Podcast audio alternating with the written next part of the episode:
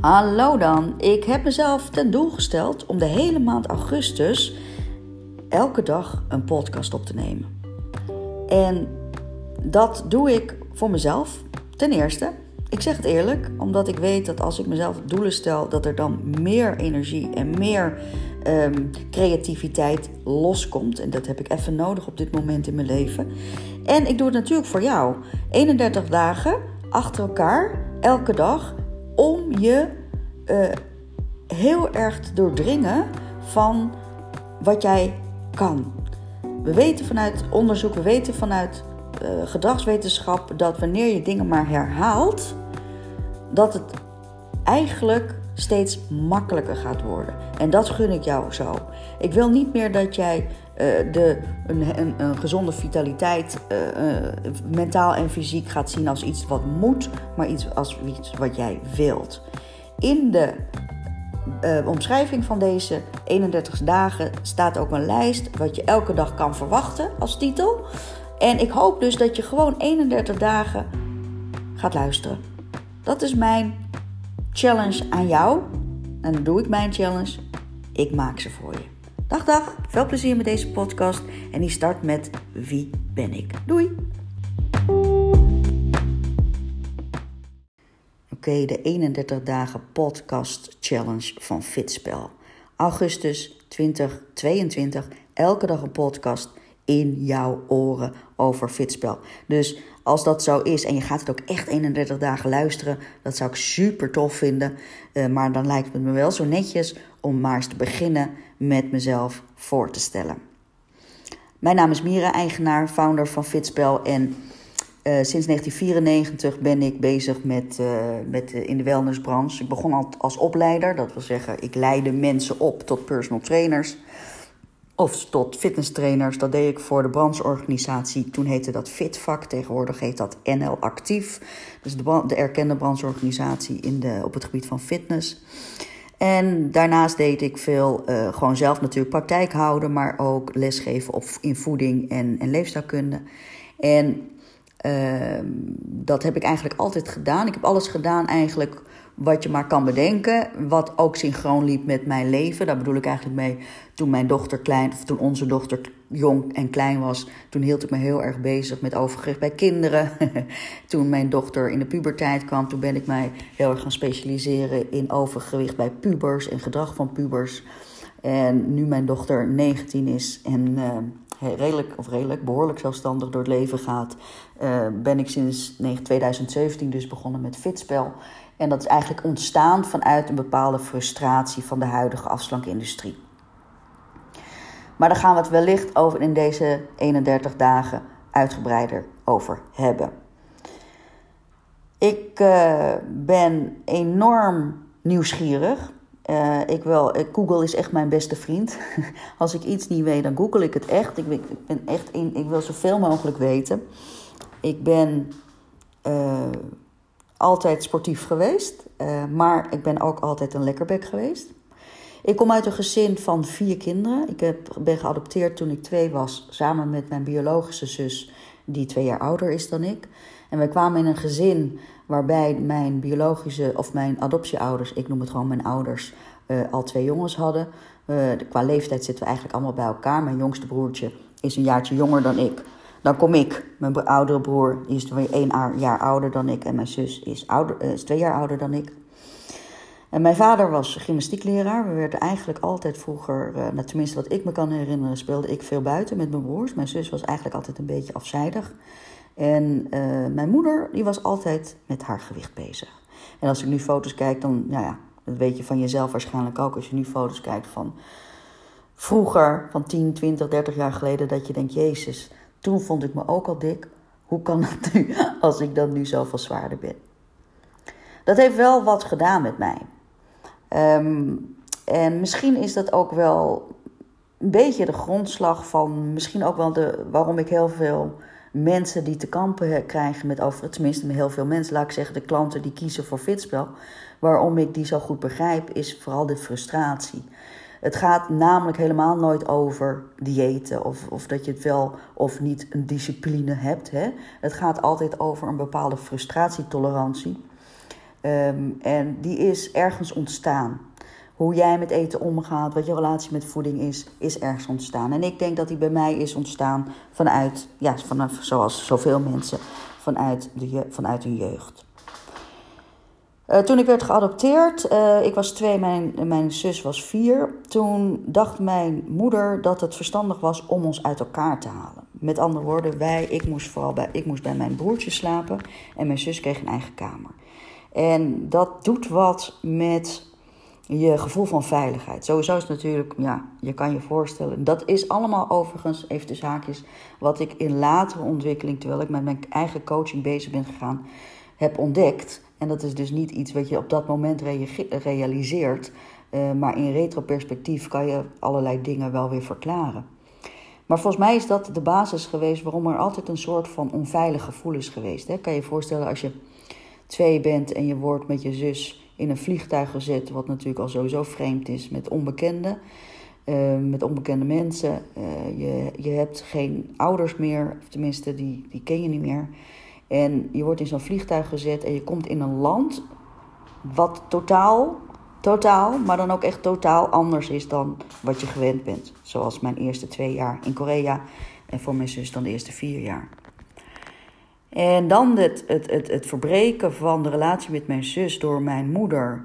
Uh, met de, en met, met overigens een gedachte dat ze het beste deed. Hè? Dus ik geloof heel erg dat ze ervan uitging dat ze het goede voor, met ons voor had. Maar niet een hele slimme keuze als je dat weet hoe gedrag werkt en hoe uh, ja, respons, stressresponsen zich ontwikkelen de eerste zes jaar. Is dat in retroperspectief eigenlijk niet zo'n hele handige keuze geweest.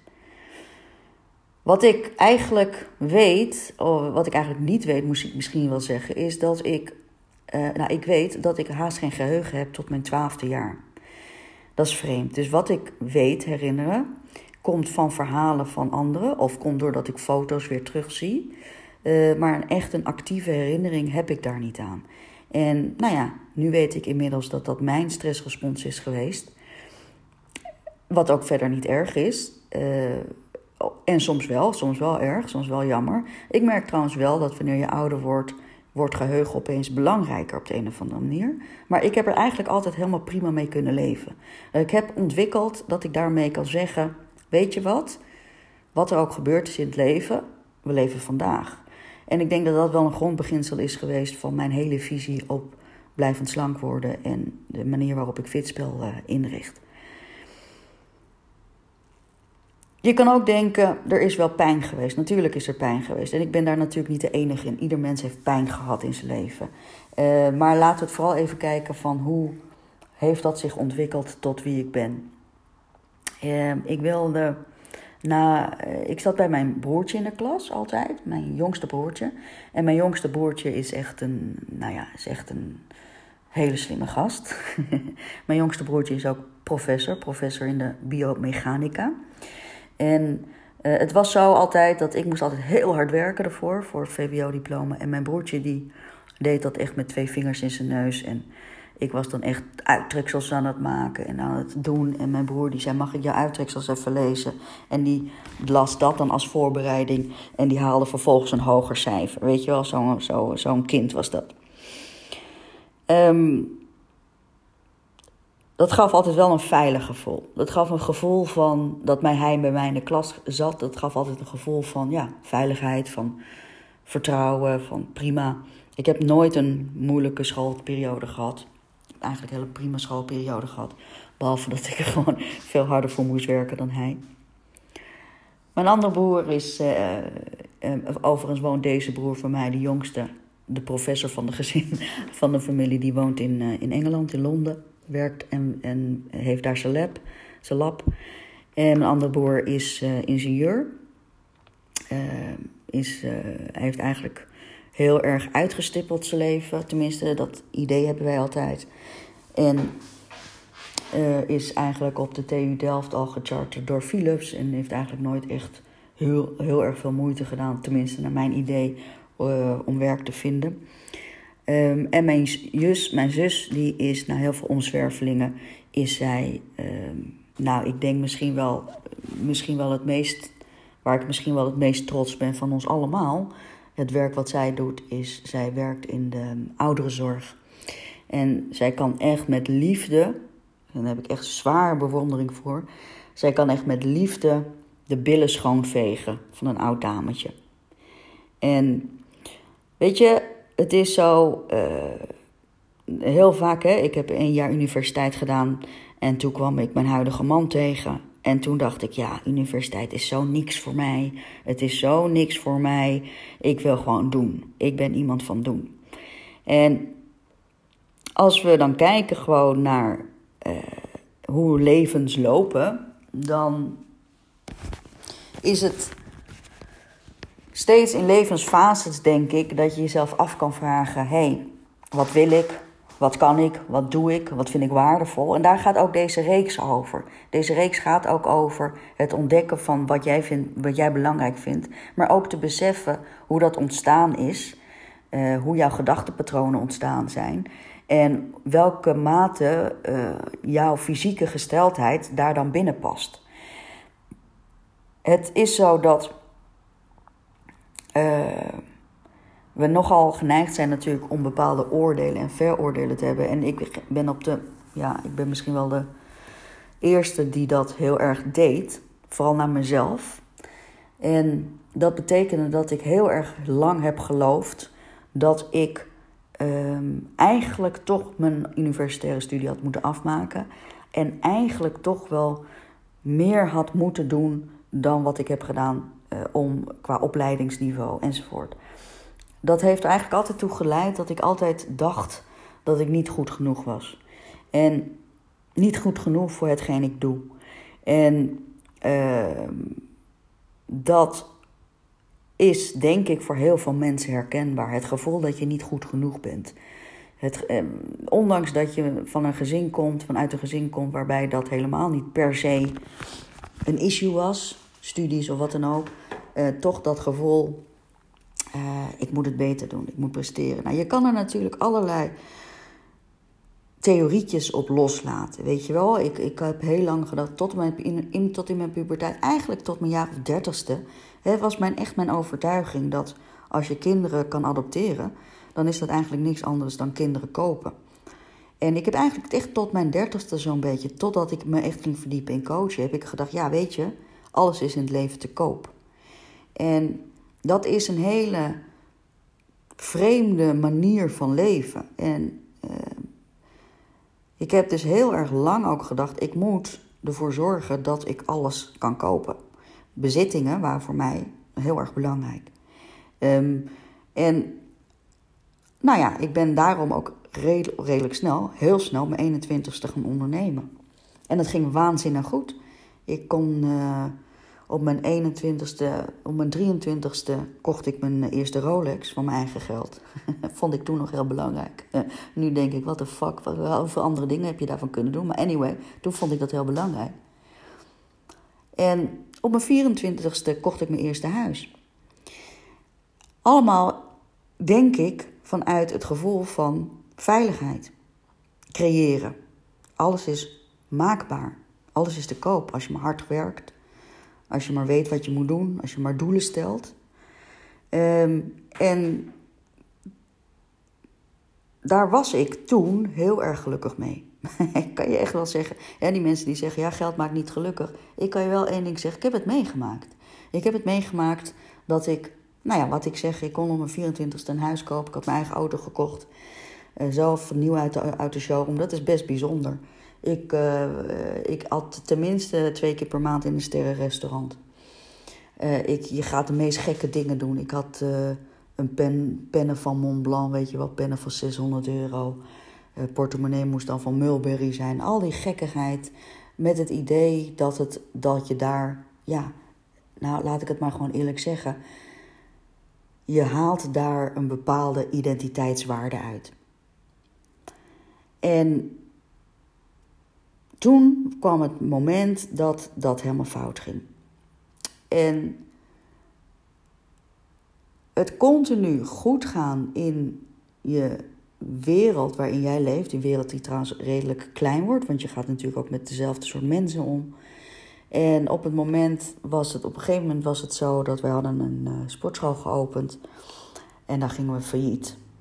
Dan gingen we, nou, dan gingen we eigenlijk niet failliet, maar de man die ons de, de financier van de, van de fitnessmachines, wij hadden een maand achterstand.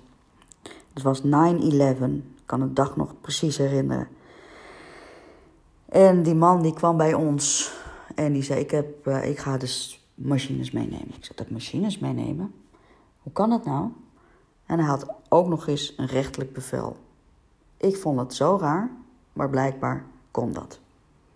Machines weggehaald in de sportschool, in het oude Obibio-gebouw. Voor de mensen die uit Amsterdam komen, die kennen dat wellicht.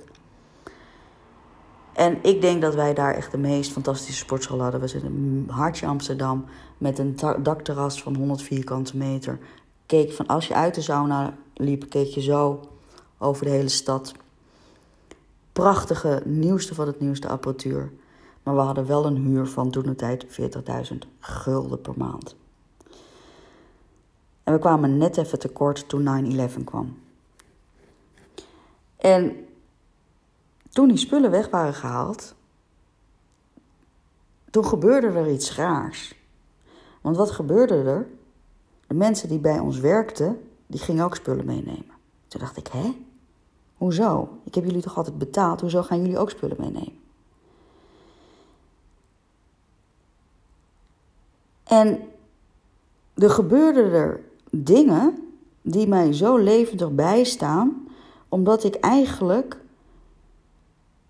zelf allereerst persoonlijk de zwartste periode van mijn leven inging. Maar ook dat ik de zwartheid van de mensen ging zien. Een voorbeeld wat me, wat me altijd bij zal blijven is dat die gasten die die, die, die sportschool kwamen leeghalen. Eén zo'n, zo'n ik, ik weet niet eens hoe je die, die gasten noemt, maar één zo'n gast die ging op die kassa lopen rammen met een hamer om die kassa open te krijgen. Om het contant geld eruit te halen. En het beeld staat me zo bij. En ik vroeg aan die vent van, joh, wat, wat is de bedoeling hiervan? En toen zei hij, ja, ik moet wel contant geld hebben, want ik moet het uh, eruit halen, bla bla bla. Wist ik veel, weet je. Ik was gewoon helemaal flabbergasted die dag. Dus ik zeg tegen die vent, maar weet je, er zit gewoon een knopje aan. En je kan het ook even aan mij vragen dat ik gewoon even die kassa openmaak. Het boeit me niet. En alles werd meegenomen, geroust echt, ook dus door medewerkers. De manier waarop dat werd gedaan was zo vernederend. Uh, niet, niet eens zozeer vanuit trots dat ik zeg vernederend, maar vanuit geen menswaarde mensonwaardige manier van handelen. Dat was het. En het gekke was natuurlijk dat we waren niet failliet verklaard. We hadden een achterstand in die toestanden. En op de dag van vandaag weet ik het nog steeds niet. En mijn, en mijn advocaat, die heb ik toen ingeschakeld van regelt het allemaal met het personeel. Nou, dat was helemaal geen probleem, want we hadden natuurlijk gewoon zo'n verzekering daarvoor, dus die zijn allemaal uitbetaald. En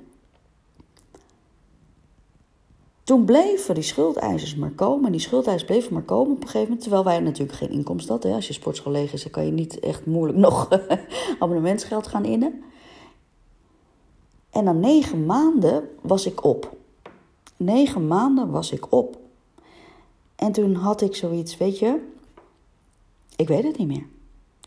En op het moment dat ik mezelf overgaf, kreeg ik een briljant idee. En dat idee was: waarom bel je zelf niet de rechtbank? Na negen maanden heb ik zelf de rechtbank gebeld en ben ik erachter gekomen dat je zelf je eigen faillissement kan aanvragen. En met twee weken later stond de curator voor onze deur en was mijn persoonlijk faillissement aangevraagd. Dat had me negen maanden geduurd. Negen kostbare maanden waarbij er niks gebeurde alleen maar spanning op spanning opgebouwd werd. En die uh, kom je in het proces van de schuldkneren. Want wat was het nou? Mijn boekhouder, die had toen de tijd, en gewoon waar ik dus al tien jaar zaken mee deed, die had gezegd: we hoeven voorlopig nog eventjes niet een BV van te maken. Want uh, laten we eerst het eerste jaar even afwachten. Want je winst moet zoveel, twee ton of drie ton, weet ik veel zijn. Om het interessant te laten zijn om een BV te laten worden. Je hebt laten zien dat je kan ondernemen. Tien jaar lang is het alleen maar omhoog gegaan. Dus waarom zouden we de fiscus meer moeten betalen? Had ik dat nou niet gedaan, dan was ik natuurlijk gewoon in een BV-faillissement gekomen. En dan was er eigenlijk niet zoveel gebeurd. Dan had ik gewoon mijn eigen bezittingen nog gehad. Nu was het zo, alles persoonlijk, al het privébezit moest, moest, werd onder mijn kont vandaan gehaald. Dus wat betekende dat? Letterlijk, ik werd van de een op de andere dag uit mijn koopwoning gezet. En auto's uit uh, van onze kont verkocht enzovoort. En ik stond letterlijk op straat. En ik ben toen samen met mijn man naar de gemeente gegaan. En wij wonen toen nog in Amstelveen. En toen hebben we gezegd: Jongens, help ons alsjeblieft. Wat kunnen we nu gaan doen? En toen zei die mevrouw. En ik had toen net, Yuki was toen net geboren. Dus die was echt net geboren. Die, die lag, ja, die is van 2003. Die was echt net geboren. Die was anderhalf of zo. En uh, met mijn kind onder mijn arm en die vrouw bij de gemeente. En dit zijn van die momenten, jongens, die, die een kanteling geven in je leven, weet je wel? Die iedereen heeft. Iedereen heeft kantelingen in zijn leven. En dit zijn van die momenten, hè, net zoals wat ik net zei, zoals zo iemand die, die op die kassa loopt te rammen. En ook hier bij de gemeente Amstelveen was een kanteling in mijn leven. Wij kwamen daar en wij zeiden, wij vroegen, wat zijn er voor hulpmogelijkheden om hier uh, ondersteuning bij te krijgen? We, hebben, we zijn ons huis uitgezet. We hebben een kind van anderhalf. En we zitten, weten nog niet, toen zat ik nog helemaal niet in die schuldsanering. We weten niet wat ik moet doen. En die vrouw die gaf mij echt twee tellen, een blik.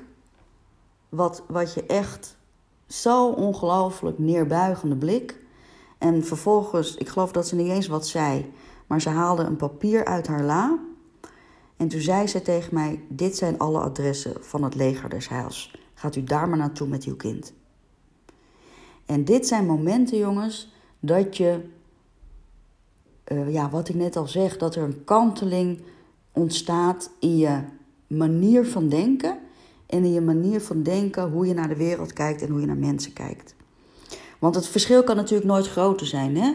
Het verschil kan haast niet groter zijn. Moet je je voorstellen hè, dat ik dus een paar maanden daarvoor nog uh, hè, mijn eigen koopwoning had, mijn eigen auto had, me alles zelf bekocht, bekostigd had.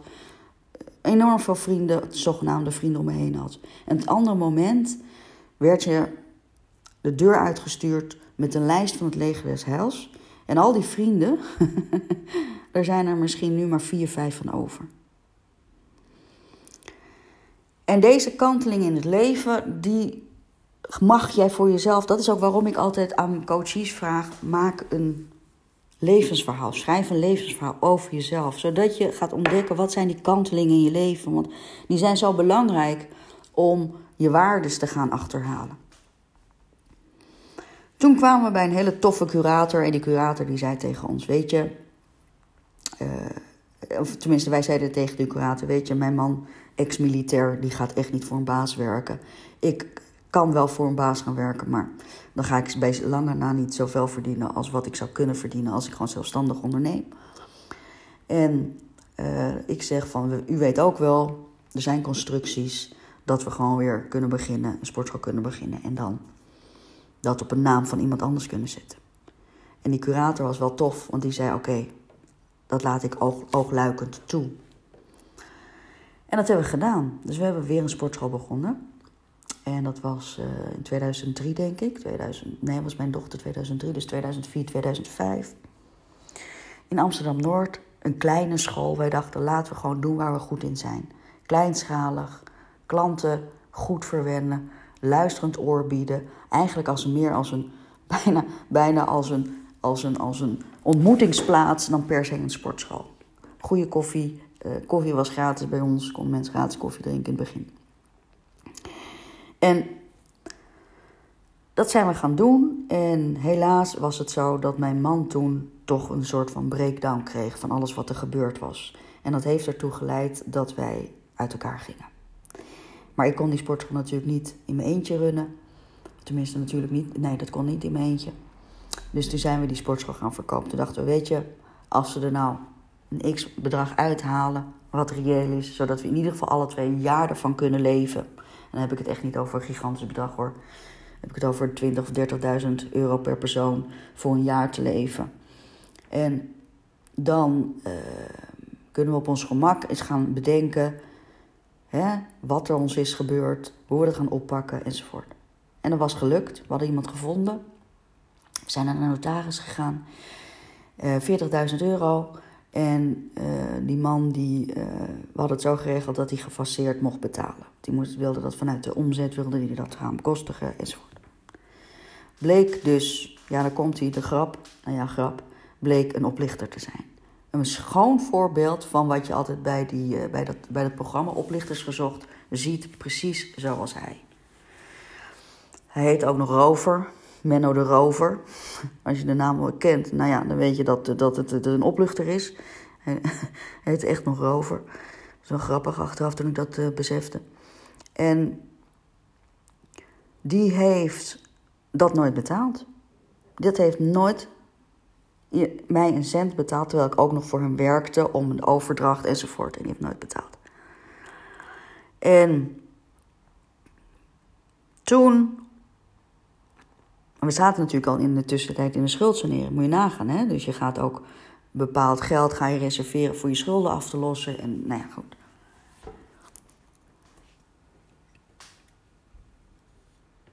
En um, wij zijn op alle gronden het, Oh ja, toen was het zo van dat hij zei van... Nou weet je, wat gaan we doen? Uh, wat gaan wij... Ik, ik met Ad besproken, wat gaan we doen? En ik zeg, ja, weet je, wat gaan we doen? Wat gaan we doen? Ik wil gewoon dat die vent gewoon voor het gerecht komt. ik was toen heel erg zwart-wit. ik was toen heel erg me gelijk willen hebben. Ik was toen heel erg, nog, ja, ik was toen heel erg ego. Ik kon er niet tegen dat, ik moest gewoon daarin me gelijk krijgen. En moet je voorstellen, ik vond dat zo belangrijk, dat ik echt mijn laatste geld aan de advocaat heb gegeven om daar een proces van te maken. En dat heeft ertoe geleid dat wij in alles gelijk, gelijk kregen. Maar zoals een goede oplichter betaamt, had hij niks op zijn naam gezet. Hij had meteen de, BV, had meteen de zaak op een BV van gemaakt. Of tenminste, dat was al een BV, want wij hadden natuurlijk geleerd van de vorige situatie. Niks op zijn naam en privé had hij zogenaamd niks. Dus van je een kale kip kan je niet plukken. En dan, uh, ja, houdt het op. Nou ja. Nou ja, anyway uh, Ad en ik uh, hadden zoveel spanning dat uh, we uit elkaar gaan zijn gegaan. En ik ben toen een heel jaar, anderhalf jaar, ben ik nog een klein, zelf een kleine studio begonnen. Um, wat allemaal op afspraak was. Maar ik zat er toen ook doorheen en ik kon niet meer. En het was afgelopen. En dan kom je in de malle molen van ja, en wat nu? En wat nu? En dat hele proces heeft een jaar of tien geduurd. Een jaar of tien heeft dat geduurd. Tot, ja, tot 2010, 2015, daar zo tussendoor. Dat ik dacht, hé, hey, kom op. Wat kan je? Waar ben je goed in? Wat wil je? En eh, pak gewoon het leven weer op. En toen dacht ik, Weet je, ik ga weer terug. Ik ga weer gewoon ouderwets solliciteren bij sportscholen, bij clubs, bij uh, dingen. Dus ik heb allerlei uh, losse, vaste baantjes gehad in de sportschool. Sta je weer gewoon na zoveel jaar zelf fitnesstrainingen te geven, lessen te geven. Het boeide me niks. Ik dacht, ik kan goed met mensen omgaan. Ik vind dit leuk, laat ik dat doen. En toen kwamen we bij, uh, kwam ik heel veel, met heel veel plezier heb ik heel lang gewerkt bij, naast uh, andere klussen voor gemeentes en dergelijke. Kwam ik bij een sportschool in Amsterdam West, Shape All In. Die heeft mij uh, eigenlijk ja, wel weer ook het plezier van een sportschool in laten zien. Super lieve uh, dames, familie, de zussen Weda. Inmiddels zijn die, hebben die sportschool ook alweer niet meer. Ehm, maar dat, dat heeft ertoe geleid dat ik dacht, ja, ik kan wat en daar moet ik wat mee. En dat, wat moet ik daarmee? Wat kan ik en wat moet ik daarmee? kwam op het idee dat ik dacht: ik doe wat ik doe op een moment, op, op dingen, op een niveau die mij eigenlijk niet aanstaan. Ik gaf trainingen, standaard dingen. Ik gaf uh, dieetadviezen, standaard adviezen. Ik gaf uh, cursussen, standaard cursussen. En ik dacht, waarom zie ik die mensen elk jaar weer terug? Hoe kan het dat mensen in een jaar 15 kilo afvallen en vervolgens dat ik ze de volgende jaar weer terugzie? En dat had, zag ik niet alleen bij mijn mensen, maar dat zag ik ook bij mijzelf. Want zelf heb ik ook een verleden van continu een soort van strijd met mijn gewicht. Een strijd met mijn gewicht. In de zin van het idee hebben dat jij de enige persoon bent in de familie uh, die te maken heeft met overgewicht.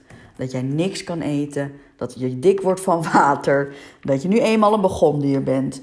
Um, dat mijn smaakpapillen beter waren, dat heb ik echt altijd gedacht. Dat denk ik zelfs nog steeds. Dan van iemand anders, waardoor ik automatisch natuurlijk meer moest eten. En het was een continue. Nou, strijd wil ik het niet noemen, maar het was wel, ja, toch wel een strijd. Ik ben uh, op mijn zestiende begonnen met werken bij mijn, uh, bij mijn oom, sportschool. En op mijn zeventiende deed ik voor het eerst een, echt een heel strikt dieet. En een paar weken later ging ik stiekem s'nachts uit de pindakaas pot snoepen. En toen dacht ik, hé, hey, dit is niet goed. Dit is echt niet goed. En dat heeft eigenlijk toch als een rode draad door mijn leven gelopen. Ook in de periode dat ik heel goed met mij ging qua carrière, maar ook in de periode dat het heel slecht met mij ging qua periode, is dat eten altijd iets geweest wat een belangrijke rol in mijn leven speelde. Uh, in relatie met hoe ik me voelde. En toen ik zo langzaamaan die mensen zo aan het begeleiden was, kwam het idee in 2015 zo'n beetje. Uh, dat ik dacht, dit is, kan anders, dit moet anders. Die hele dieetcultuur is niet zoals die zou moeten zijn.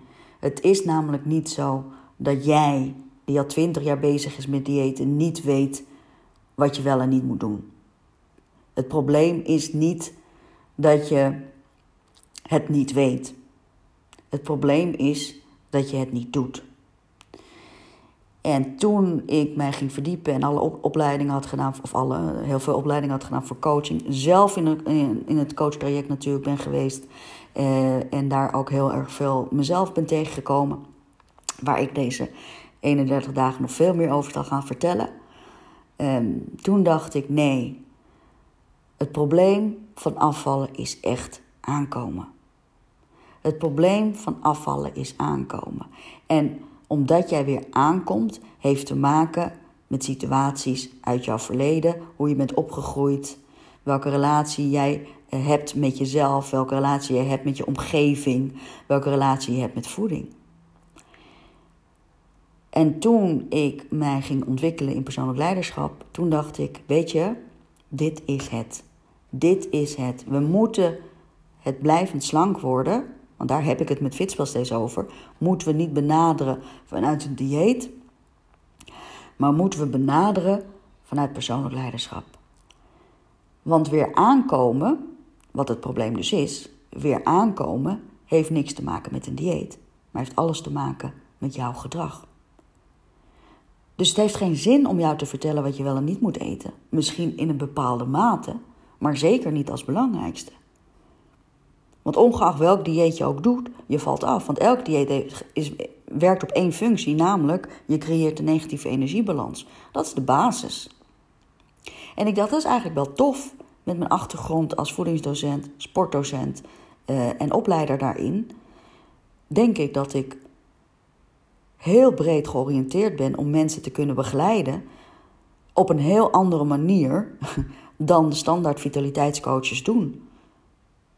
Namelijk het bekijken vanuit voeding, bewegen en ontspannen. En ik denk, we gaan het bekijken vanuit jouw gedrag.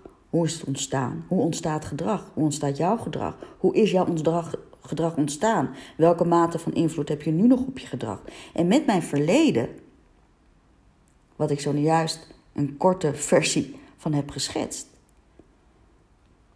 weet ik dus, weet ik dus dat je in staat bent, want als ik het kan, kan jij het ook. Ben jij in staat om niet meer hetzelfde te doen wat je altijd deed. Zodat je niet meer hetzelfde krijgt wat je altijd kreeg. En als je dat gaat beseffen en die kracht gaat ontdekken, dan kan je inderdaad gewoon blijvend slank worden, omdat je weet waarom je het doet. En het moment dat je gaat accepteren dat je tekortkomingen hebt, is het moment dat de oplossingen vanzelf komen. Want dat is er bij mij gebeurd. Dat is bij mij gebeurd. En het wil niet zeggen omdat het bij mij is gebeurd, gebeurt het bij jou ook. Het wil gewoon zeggen, zo zit jouw brein in elkaar. Het moment, maar goed, daar gaan we het wellicht ook nog een andere keer over hebben. En als je me langer volgt, heb je daar wellicht wel veel meer al over gehoord. Het moment dat je kan accepteren wat is, is het moment dat je mogelijkheden gaat ontzien en ontdekken. En dat gun ik jou zo ontzettend, zo ontzettend. Omdat je daarmee uh, heel simpelweg een stuk gelukkiger door het leven kan gaan. Bedenk eens even voor jezelf. Wat is mijn levensverloop? Hoe ben ik gekomen waar ik nu ben? Welke situaties, welke acties in mijn leven hebben een kantelperiode voor mij betekend? En kijk eens hoe je daarmee bent omgegaan. En kijk eens of je er op een andere manier mee om had kunnen gaan. En als je jezelf die mogelijkheden biedt om daarnaar te kijken, zal je zien waartoe jij in staat bent. Tot morgen.